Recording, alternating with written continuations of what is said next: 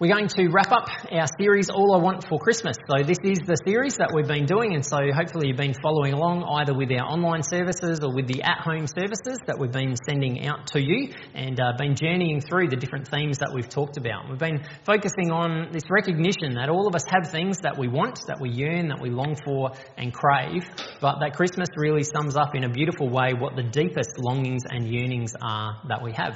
The first week of the series, we talked about hope, and we talked about it in the context of being able to say hope is a confident expectation of what God is doing and what God is going to do based on the past. All of us yearn for that confident expectation. All of us crave that sense of hope that we all desperately need. And Jesus comes to bring hope into our lives in a deep, deep way. Two weeks ago, we talked about the theme of love, reminding ourselves that God is love. Not just that God is loving and that God does loving things, but that God Himself is love. The very essence of God is love. And so everything that God does is always about love. And then last week we talked about joy. And we unpacked this interesting verse that's in 1 John that says that the message of Jesus is that God is light and there is no darkness in him. A fascinating way of being able to unpack what the message of Jesus is that God Himself is light and there's no darkness in Him. And so God comes to shine a light to help us to see things clearly, to see the way forward, but also to push back the darkness. And so Jesus comes as the light of the world to set things right once and for all, which produces a sense of joy in us, which is different to happiness, but a sense that yes, everything is right with the world because of what Jesus has done. And so, a quick reminder that you can access all of the messages from the last few weeks uh, online. So, on our website, you can scroll down, and uh, last week's message is always uh, sitting right there for you to grab. You can go to our YouTube channel, uh, you can get that through our podcast. So, if you want to catch up on any of them, you can feel free to do that. And today, we're going to wrap up this series by talking about this theme of peace. And I want to begin by sharing a story with you. So, a number of years ago, there was a submarine that was being tested. So, obviously, when they build a sub, they need to make sure that it's waterproof, clearly. So, the only way to do that is put it under the water. And so, they do these big tests where they take the sub out into deep water and they take it underneath. And I can only imagine the amount of stress that there'd be about that. Let's hope that they nailed everything down properly. So, they took this sub out did a whole bunch of testing. They were gone for many, many hours as they did all of the testing with it, and everything went really well. And so they came back, they came back into the harbour, and uh, so as they were all getting off of the sub, the captain was asked, So, how did the sub go with that massive storm? And the captain was like, What storm? And they had no clue that while they'd been under the water, there'd been this huge storm that had come past, and they didn't feel any of it. They were in this part of the sea that is apparently called the cushion of the sea, which is a part that if you go far enough under the water, all of the stuff that's happening above just kind of goes away and you're cushioned from all of it. And so all of the thunder and the lightning and the rain and all the wind that had happened and the massive waves that were crashing, they didn't experience any of that. They just had this sense of peace. And I think that that's a really, really beautiful picture of what peace looks like. Because again, sometimes we can think that peace is the absence of any storms, but in actual fact, peace is about having this depth to us that allows us to experience the peace that Jesus has got for us, even when there's a storm that's raging, that we're still able to tap into that and to be able to have a sense of peace below the surface. So when we talk about peace, we are talking about a word that is incredibly rich. And the Old Testament word for peace is the word shalom. And I like to use that as a word because when we think about peace, it often has a whole bunch of stuff attached to it. But when we hear a different word that we don't use very often, it's easier for us to attach new things to it. And so, as I said earlier, peace is not just the absence of conflict. Peace is not just the absence of war or the absence of fighting with someone or not having an argument or anything like that. Peace, shalom, is wholeness. It is completeness. It is life the way that it's supposed to be. And in the Old Testament, there's all these beautiful images that are attached to the word shalom. So there's images of different types of animals, including predators and prey, lying down with each other and being at peace, at shalom with one another. There's pictures of justice having been served. So, again, not just the conflict finishing, but justice having been served and everything having been completely sorted out. When it's talked about in terms of relationships, it's not just the end of two groups of people fighting, but shalom is used to talk about those people then making a decision to say, and now we're going to work together. A sense of partnership as they move forward together. It's used to talk about walls that were broken being completely repaired and restored so that they're whole and complete. And I think that this idea of shalom and peace is something that all of us crave for. All of us yearn that sense of life the way that it's supposed to be. That sense of completeness, that sense of wholeness. All of us have a deep longing for that. And it's good to recognise that it doesn't just come to us when everything is neat and tidy, because that doesn't often happen in our lives. But even when things are hard, we can experience this sense of wholeness and completeness that comes from the peace that Jesus brings. And so peace is a major theme of the Christmas narrative, right from the very beginning of it. And interestingly, it's often contrasted with the idea of fear. Fear and peace are often held in tension. So, Mary, an angel appears to her, and what are the first things that the angel says? Don't be afraid. Don't fear, because there's a message of peace about what's going to happen. An angel appears to Joseph. What's the first thing the angel says? Don't be afraid, because this is what Jesus is going to achieve. This is the peace that Jesus is going to bring. An angel appears to the shepherds, and so I'll read from Luke chapter 2, starting at verse 9. Suddenly, an angel of the Lord appeared among the shepherds, and the radiance of the Lord's glory surrounded them. They were terrified, but the angel reassured them Don't be afraid.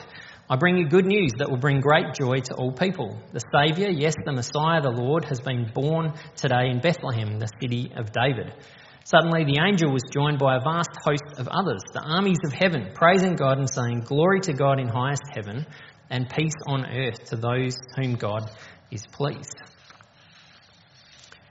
So, the angels regularly come with this message don't be afraid. Now, part of that is don't freak out. I know I'm very shiny and it's probably a little bit scary, but it's going to be okay. But there's also this greater sense of being able to say, don't be afraid of what's about to happen because I come with a message of peace. And I think it's great to be able to contrast those two things because so many of us experience both of those things in our lives. We often experience fear and anxiety, and that's a natural response that we have whenever we're in stressful situations. There's been more and more research that's been done over the last couple of decades in particular about the reality that whenever we're faced with a situation where there's a significant amount of stress, and even when we perceive that there's going to be a certain amount of stress, it may not even happen, but if our perception is there, then our bodies have this instant reaction and they release all of these chemicals into our bodies that then make a whole bunch of things happen. Sure, you've had all of these experiences where your breathing increases, where your heart rate increases, where your thoughts start to swirl and everything starts to kind of tense up and you start to get freaked out. That's a natural response to fear and anxiety that happens in our lives. And when we think about peace, we can think about the opposite of that. Our breath slows down, as we did earlier in the service. Our heart rate slows down. Our thoughts slow down. We start to feel more relaxed. We're not tensed up. That's generally the things that come to us as we experience peace. And it's fascinating to me the amount of research that's been done around that to say all of that is available to us all of the time. The idea about us practicing mindfulness is that sense of being able to just catch those thoughts that are freaking us out and releasing all of those chemicals. And so that's why we've done breathing prayers as a part of our times together. It's an opportunity to just slow everything down.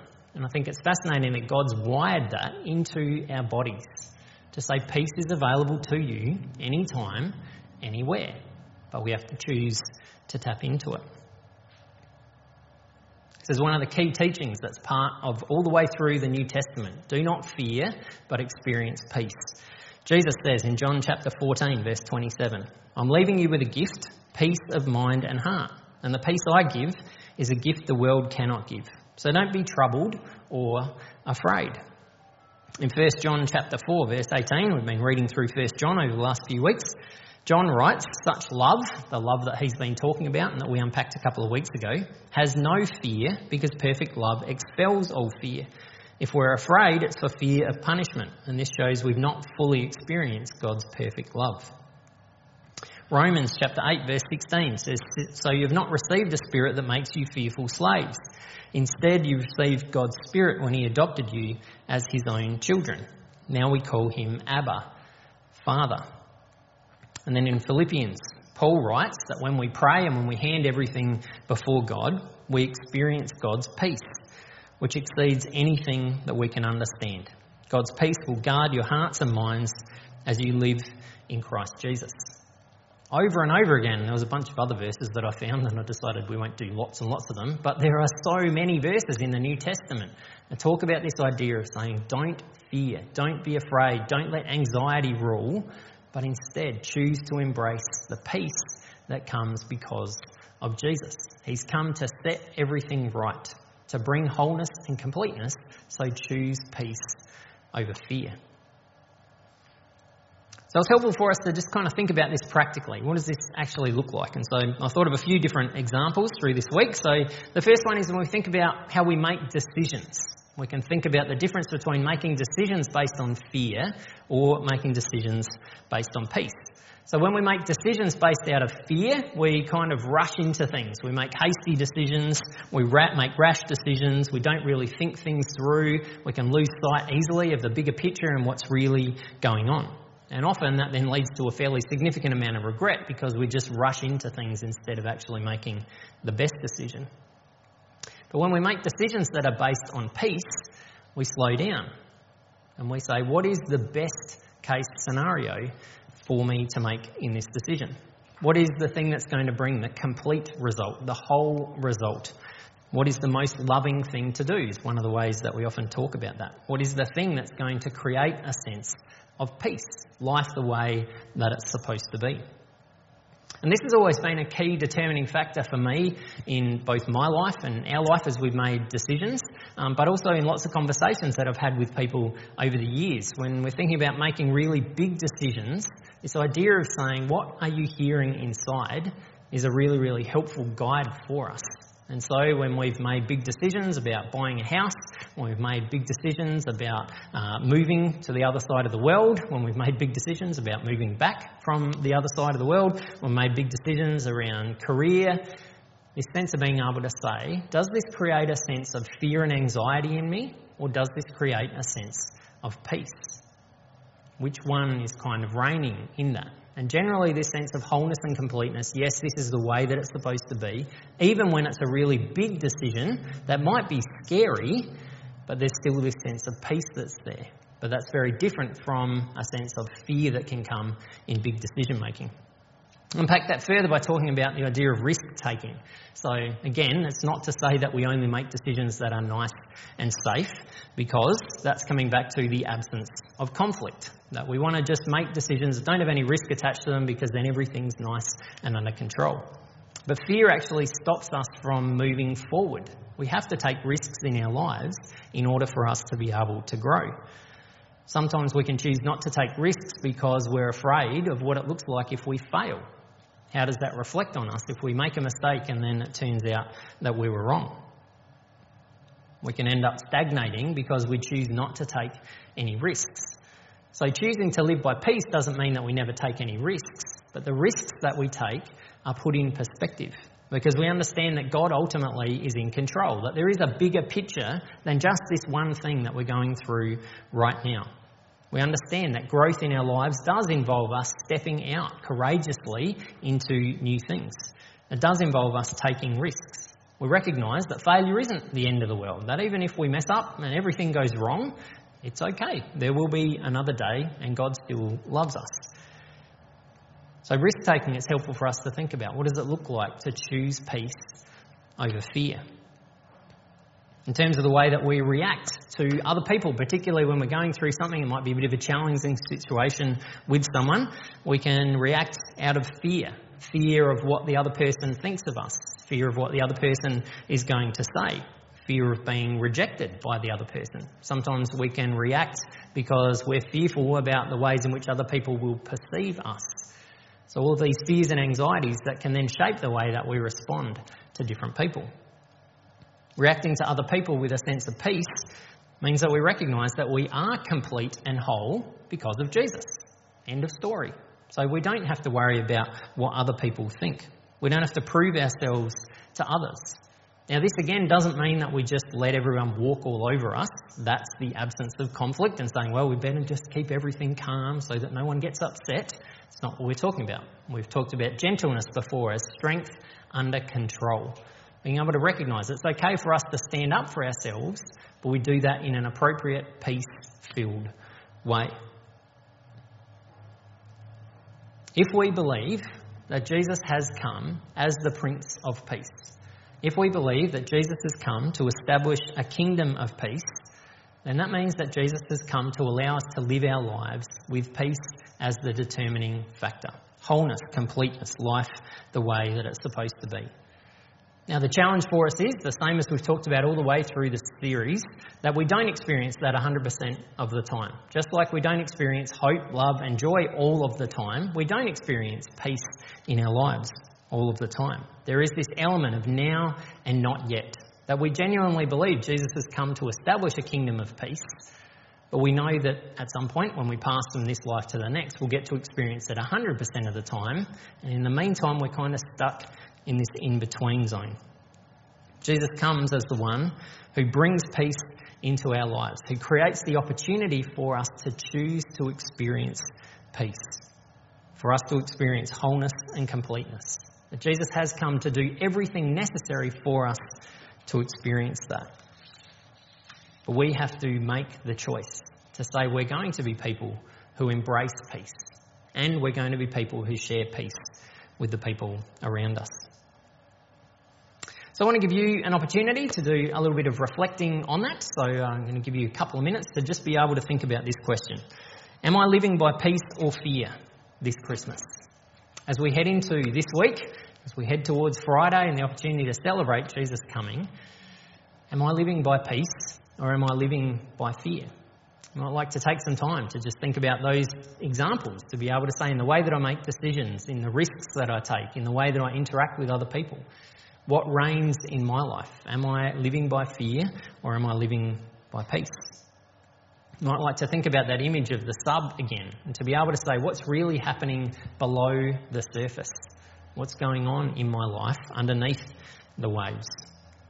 I might like to think about what it looks like to be someone who's bringing peace into all of the different circles that you move. We'll take a couple of moments, you can jot some things down or share with the person next to you, and uh, then we'll come back and we'll wrap up the series and then transition into communion.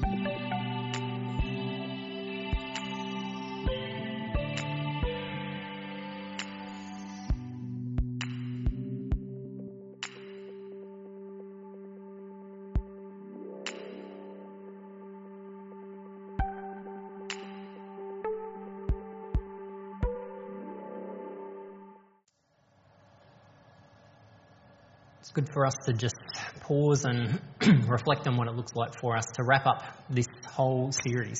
This has been our Advent series, which, as we talked about, is the opportunity for us to move towards Christmas and to get prepared. And so, my hope and my prayer is that over the last month, as we've unpacked all of these different themes, that there is a sense of you being ready for Friday and being able to celebrate in an appropriate way uh, what it means that Jesus has come being able to recognize that Jesus has come to bring hope into our lives. That we do have a confident expectation about what God's up to and what God's going to do because Jesus has come. I hope that you have wrestled with the reality that God is love, and so everything that God does is all about love, and that God has given you an opportunity to experience more of His love over these last few weeks an opportunity to explore the theme joy, to be able to say that Jesus comes as the light of the world, to push back the darkness, and to be able to help us to see the way forward. And then today, to be able to unpack this idea of peace and wholeness and completeness. That Jesus has come to do everything necessary for us to experience life the way that it's supposed to be. But I also hope that you've been challenged that as we head into this week, we're the people who God trusts to help other people to experience those things. That each one of us are hope bringers. We're the ones who have the opportunity and the privilege to come alongside of those who are feeling hopeless and to be able to share a message of hope, confident expectation about what God's up to in their lives. We're the ones who have the privilege of being able to share God's love in tangible ways with the people that we connect with.